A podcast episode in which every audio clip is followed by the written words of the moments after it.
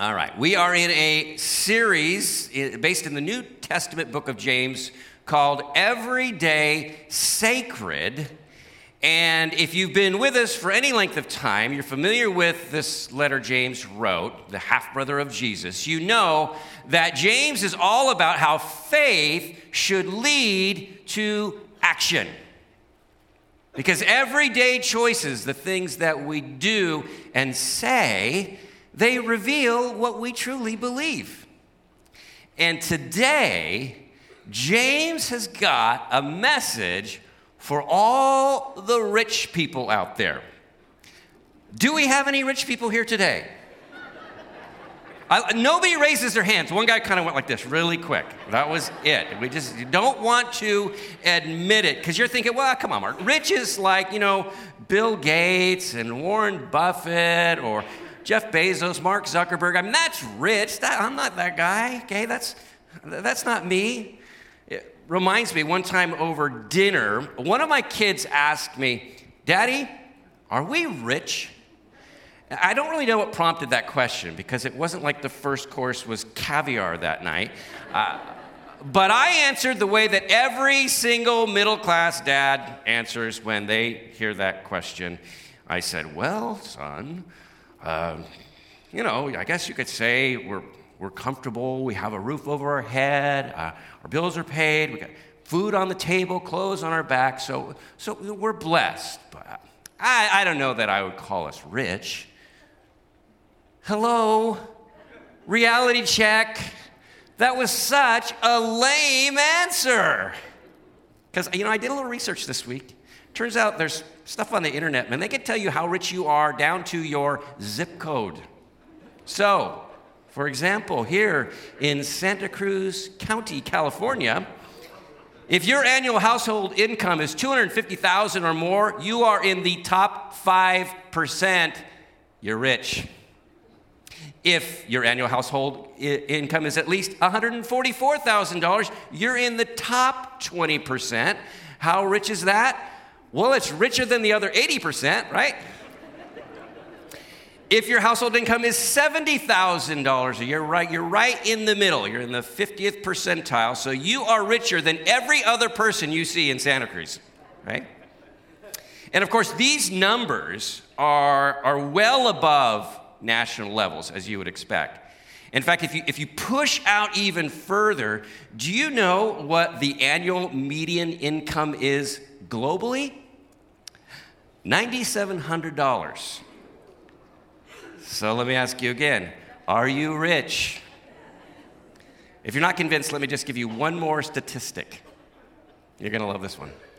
Because if you make at least $32,400 a year, that's gross, 32,400. Congratulations because you are in very elite company.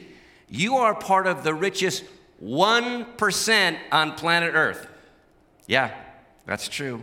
Most of us in this room, over in venue, on Facebook, watching this online, you are the 1%. Those protests you see sometimes, they're about you. So brace yourself. Now, aren't you so glad that you're here today? I mean, you're just going to love this because James has got something to say. You can look this up in chapter 5 of James. We're going to be looking at the first six verses. You may have already peeked at your notes and you have a sense of what's coming here. Starting at verse 1, he says, Now listen, you rich people. Weep and wail because of the misery that is coming upon you. Wow. How's that for a start? Not very sensitive, is it? I mean, if, if I started a sermon like that, most of you, you'd never come back, right? Now, what in the world is going on here? Well, it turns out there is a, a very important question, a huge question about these six verses. And the question is this Who is James talking to? Who's his audience? You're like, uh, duh, Mark. It's rich people. Okay, which rich people? Because most of the Bible commentaries that I read this past week, and I, I read, I went all the way back to John Calvin to see what he has to say. Uh, they think the vast majority of them think that James is actually calling out the rich who are not part of the church, who are not Christians. And, and why do they think this? because they want to? Well, it's a little more detailed than that. Uh, first of all, verses 1 through 6, uh, it, James goes on this prophetic rant. He kind of just utters this prophetic judgment. There's no call for repentance or anything. It's like, you guys, you're toast, okay? Just want you to know that. But then, right at verse 7 and in verses 7, 9, 10, 12, he calls them brothers and sisters, even my beloved brothers and sisters. And he, he keeps saying, you know, in so many ways, be patient. God is just. God knows what's going on. And so the tone could not be more different.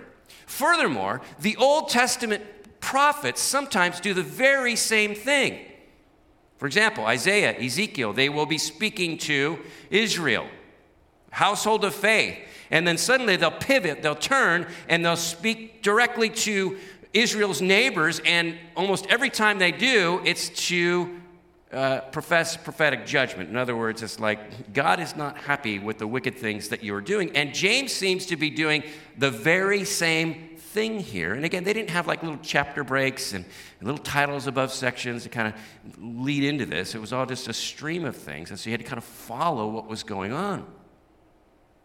And so this is why scholars think that, that James he kind of puts on his Old Testament prophet and he speaks directly to wealthy, aristocratic unbelievers who are oppressing the poor, including Christian poor people. So, we can all relax because today's sermon doesn't apply to any of us. I mean, isn't that awesome? Aren't you glad? I mean, all this weeping and wailing stuff, man, that's not for you. Okay, not so fast. Let's just assume that the scholars are correct. And, for the record, I, I happen to agree. Wouldn't it still be good for us to know why James is calling this group out? I mean, like, just in case there might be some connection to our own lives. Now, we need to be very clear for the record about this. The Bible never condemns wealth, not a single time. In fact, there are rich people in the Bible who are you know, heroic figures Abraham, Job, Solomon, and whatever, many others, whatever faults they may have had, being rich was not one of them. And remember, it was a rich man who provided the tomb for Jesus and, and retrieved his body and cared for him so tenderly. So, what is the problem with these particular rich people in James chapter 5? Well, verse 2, he says, Your wealth has rotted, and moths have eaten your clothes, your gold and silver are corroded. So, first observation these people have way more stuff and money than they could ever use. I mean, why do moths eat their clothes? Because, you know, moths, they, they can't eat the clothes on your back. It's not the stuff that you wear all the time that the moths get to, it's the clothes that sit for so long that the the moths have time to just kind of munch on them undisturbed. And I mean, think about it. Do moths even have teeth? I don't think so. I don't know what kind of mouth. It's like a straw or something. And yet, you know, how long does it take for them to like gum a, a hole into a sweater? I mean, seriously. Bear in mind, a set of clothing in those days for many people was their most valuable possession. This is why the soldiers that crucified Jesus cast lot for his clothing because clothes were super valuable. But James says, man, you, you, these rich people, man, you have more clothes than you could ever wear. It just sits and rots in some box somewhere. I mean, even your gold and your silver are corroded. Now, you know how you, I guess you have to kind of polish the silver, right? Because it tarnishes. You know, that's why people need a butler, right? So they can polish the silver. and, and and since their gold uh, had, it wasn't really super pure, the, the impurities would oxidize and make it look tarnished as well. So it's like they're not even moving the money around to keep it shining, you know, as it kind of moves around in their pocket or their purse. It just sits in boxes. And then watch this, verse 3. He says, Their corrosion will testify against you and eat your flesh like fire. You have hoarded wealth in the last days. Again, man, aren't you glad this is about other rich people? Wow. I mean, now be clear about this. It wasn't that they had money, it was how they used their money. And I imagine at first, maybe for some of them, you know, they just wanted to be comfortable. They wanted to be financially secure. They wanted to set some stuff aside for a rainy day, and there's nothing wrong with that. But eventually, they forgot to ask some very important questions like, what is this all for? How much is enough? You know, when do you cross that line between, you know, being fiscally wise and simply hoarding wealth and becoming greedy.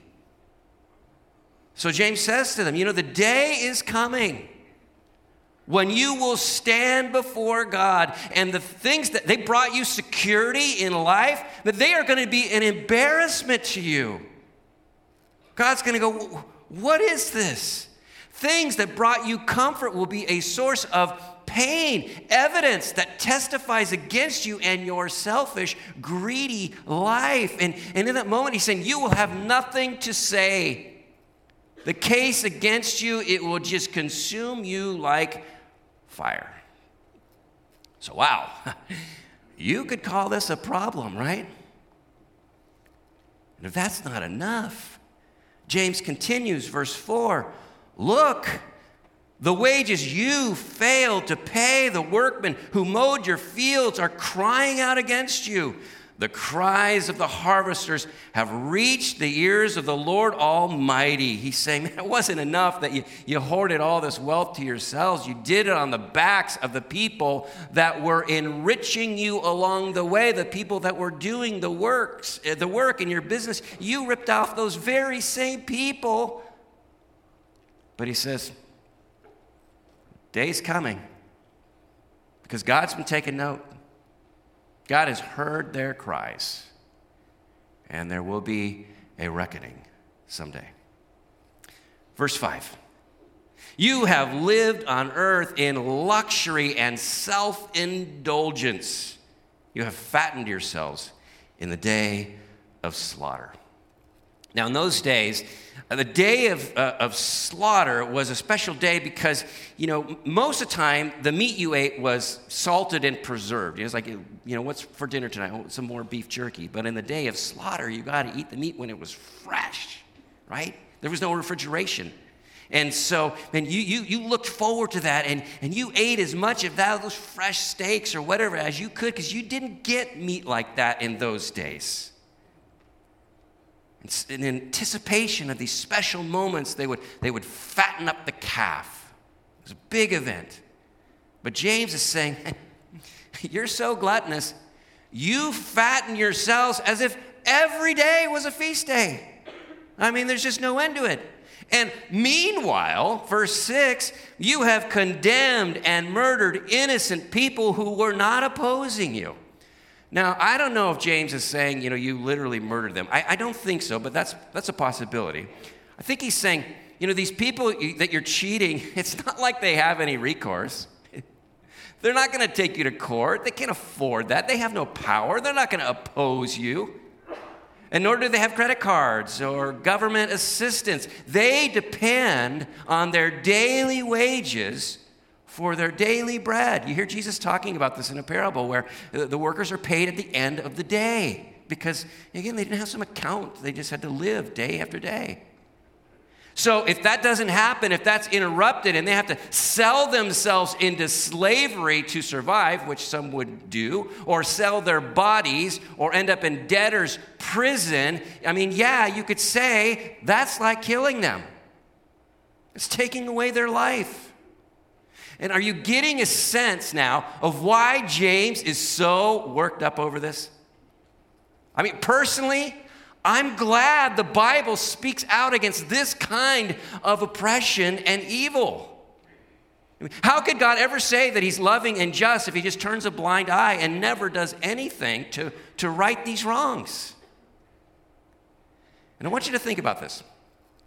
Because as sobering as, as, as this is to this group, whoever they are, if God takes issue with, with what they're doing with their wealth, is it any less of a problem if or heaven forbid, these same things were to exist within the church?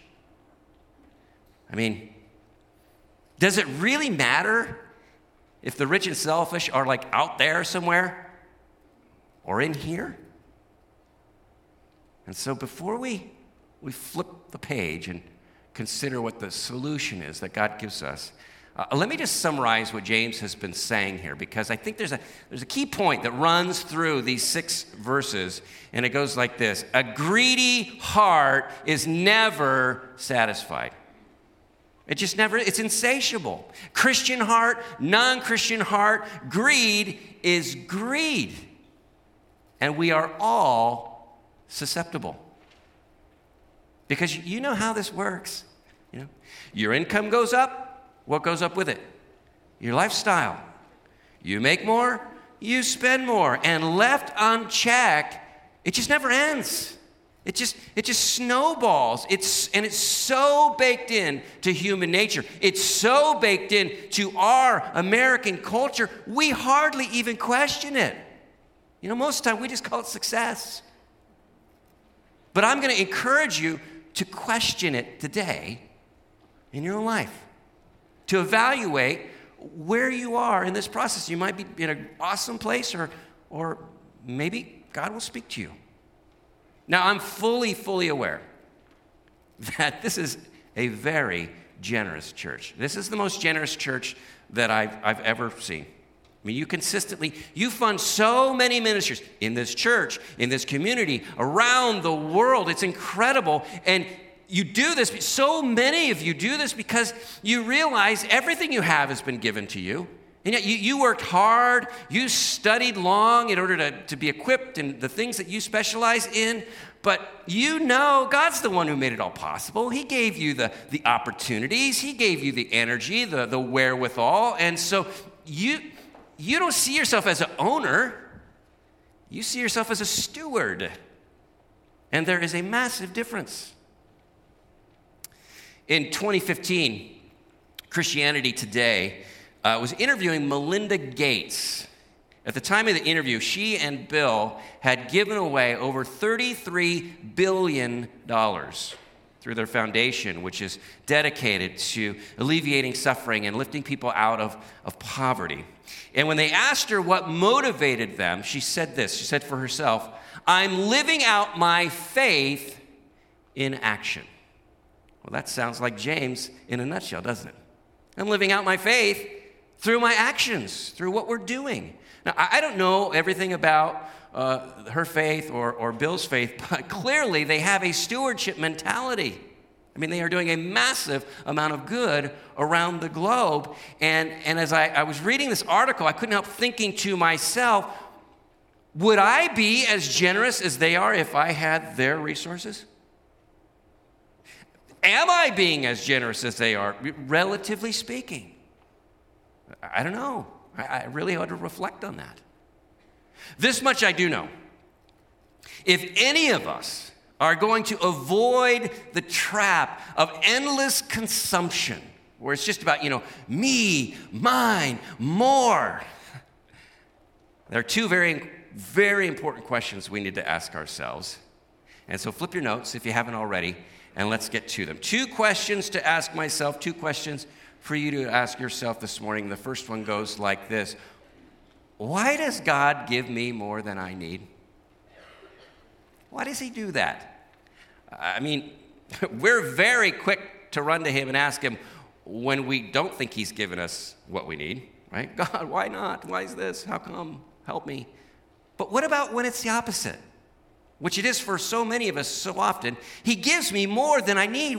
You know, why is that? Well, let's just consider some of the possibilities, shall we? Well, first of all, perhaps God gives me more than I need so that I will never have to worry again. Like I, I never have to worry about my next meal or filling my car with gas or, or, or my bills. God wants me to have complete trust in my bank account. That doesn't sound right, does it? Okay, let's, let's scratch that one. All right.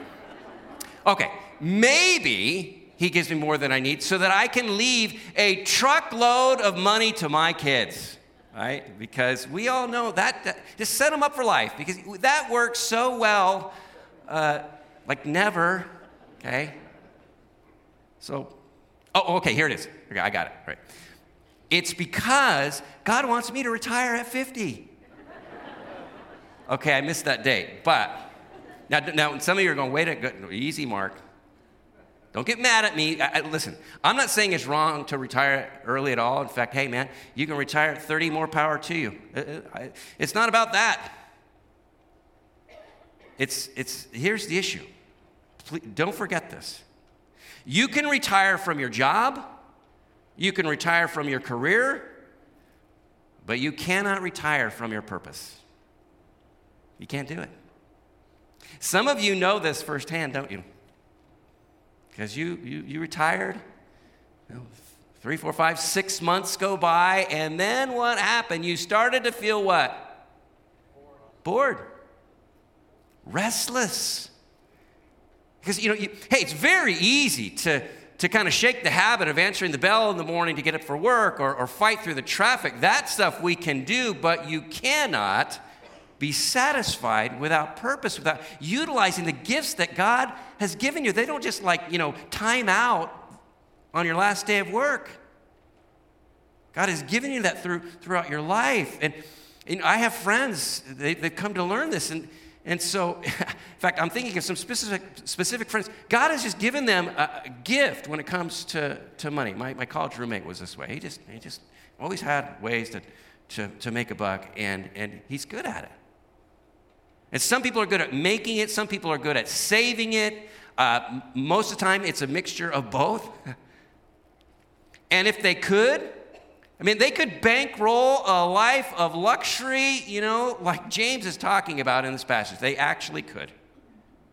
But instead, they see themselves as being entrusted by God to make a difference in the ways that, that He has uniquely enabled them to do through the, the, the, gifts and the resources He's provided. So, again, why does God give me more than I need? Well, let me just illustrate it this way.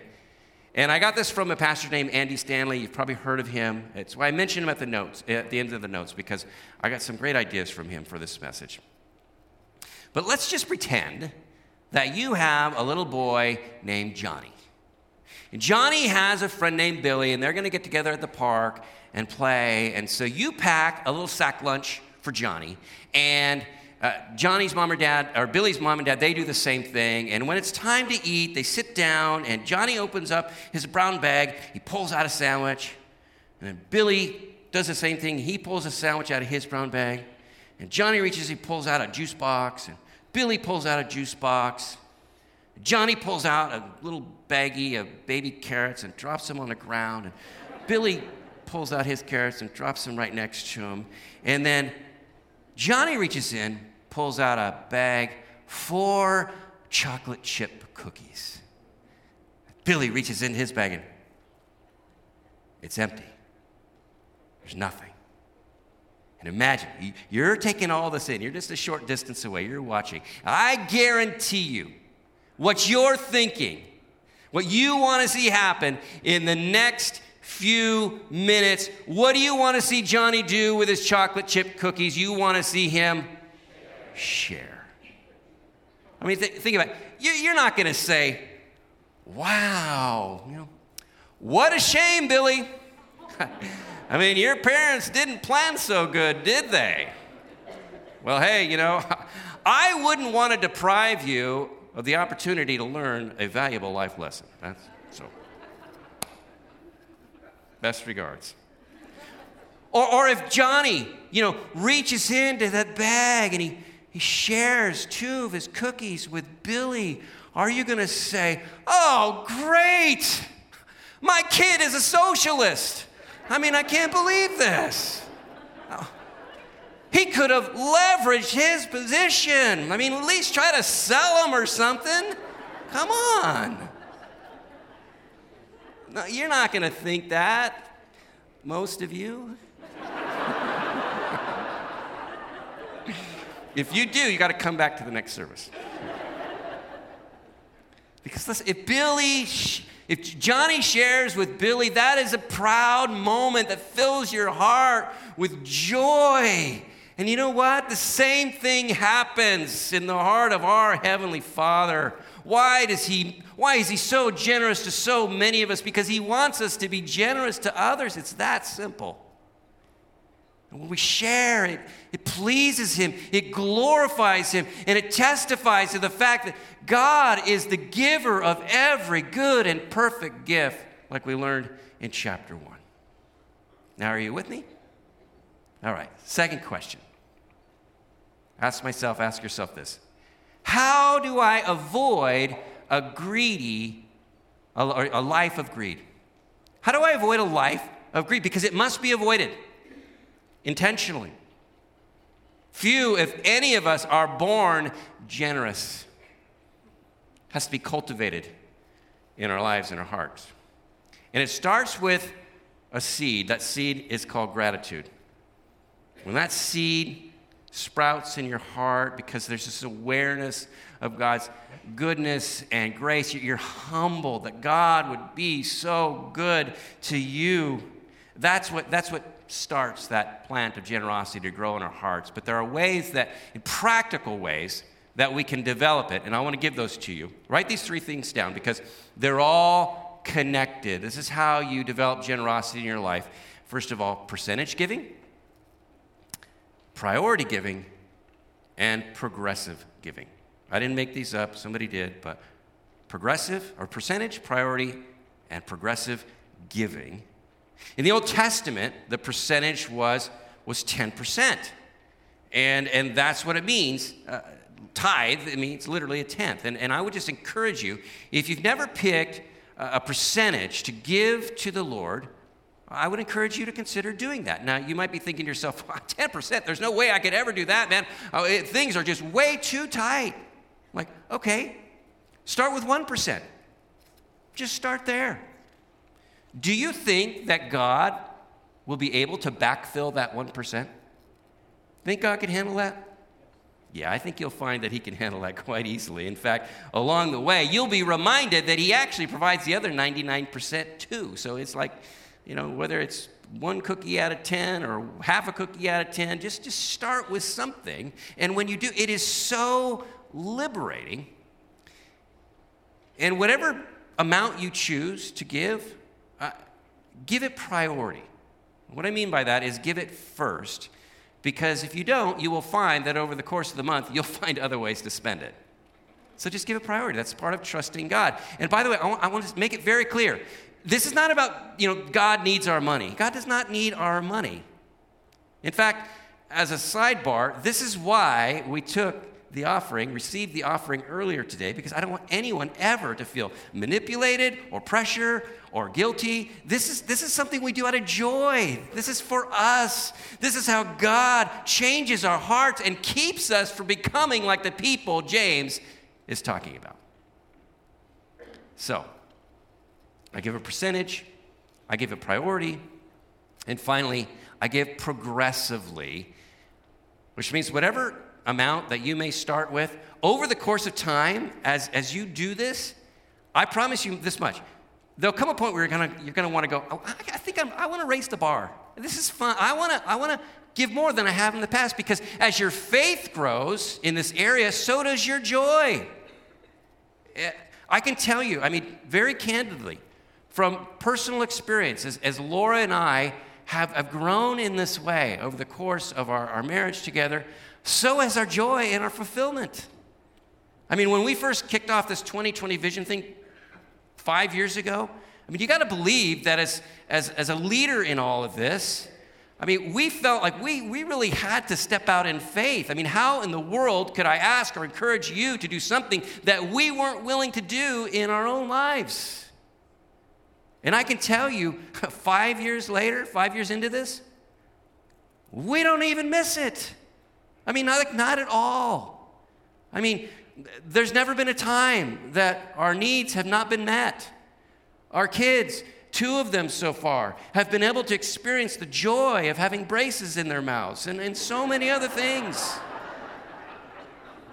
And I'll tell you another thing I never, ever get tired of walking into that children's building where there are hundreds of kids every single day, their lives, their family lives. I could spend a day, a week telling you the story of lives that have been touched and changed because of the love of Jesus that's being poured into them. And you know, I get the same thrill when I hear about the, the building that we, we funded over at Little Flock in India. And I mean, talk about a winning investment.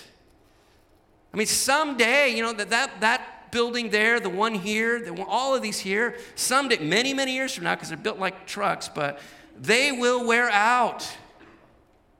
But the treasury of changed lives, that's never going to spoil, that's never going to rust, that's never going to fade. Amen? Amen. And so as you as we close here today, uh, again, if you've been with us for any length of time, uh, you know that we talk about God's grace a lot. Well, you know what? We're talking about God's grace today. This is a grace issue. God so loved the world that he what? He gave. And what did he give? He gave his one and only Son so that whoever believes in him shall not perish but have eternal life. Man, you talk about a generous gift, a generous God. I mean, my goodness, it's overwhelming. And that eternal life, you know, it doesn't just start, you know, in the, in the sweet by and by. It happens the moment that that spark of, of faith is lit in our heart and we, we trust Jesus and, and He calls us into this, this new life, a life of love and joy and peace and, yes, generosity, sacred generosity. Because that's how much it matters to Him. So, man, I encourage you today don't miss out. Don't miss out. And again, I'm preaching to the choir, to so many instances here today. But I am so confident that when you, when I, we get to the end of our lives, that we are going to want to look back on a generous life. I mean, can you imagine any better way to live? I mean, I, seriously, I'm not going to, in the presence of God, go, yeah, I wish I would have kept a little more to myself. Yeah. No way. And again, if God is calling you, possibly God is calling you to, to make some changes, that's for you to discern and to judge as you evaluate that with your Lord. That's your business, you and God. But let me just say this as someone who has, for whatever reasons, this, this season, this summer, I have rolled from basically one memorial service to another, to another. And in most cases, they were not expected. So, what I'm trying to say is there's no time like today. We do not always have the luxury of saying, well, yeah, someday I'm going to get to that. Someday I'm going to make that a priority. There's no day like today. In fact, look what James says way back in the beginning of his letter. Back in chapter 1, verses 10 and 11, this is without a doubt words he intends for the church, right here. It says, starting at verse 10. But the rich should take pride in their humiliation since they will pass away like a wild flower. For the sun rises with scorching heat and withers the plant, its blossom falls, and its beauty is destroyed. In the same way, the rich will fade away, even while they go about their business. I got news for you. You're fading away.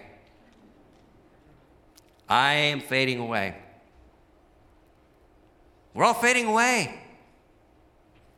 So, however you spend yourself, whether it's, it's spending yourself through your time or your talent, or as we've seen today, through your treasure, man, spend wisely and spend generously. Amen? Amen. Let's pray. Heavenly Father, we, we thank you for your goodness and your grace to us today. Um, Lord, thank you for gathering us here together. That is a gift that we do not take for granted.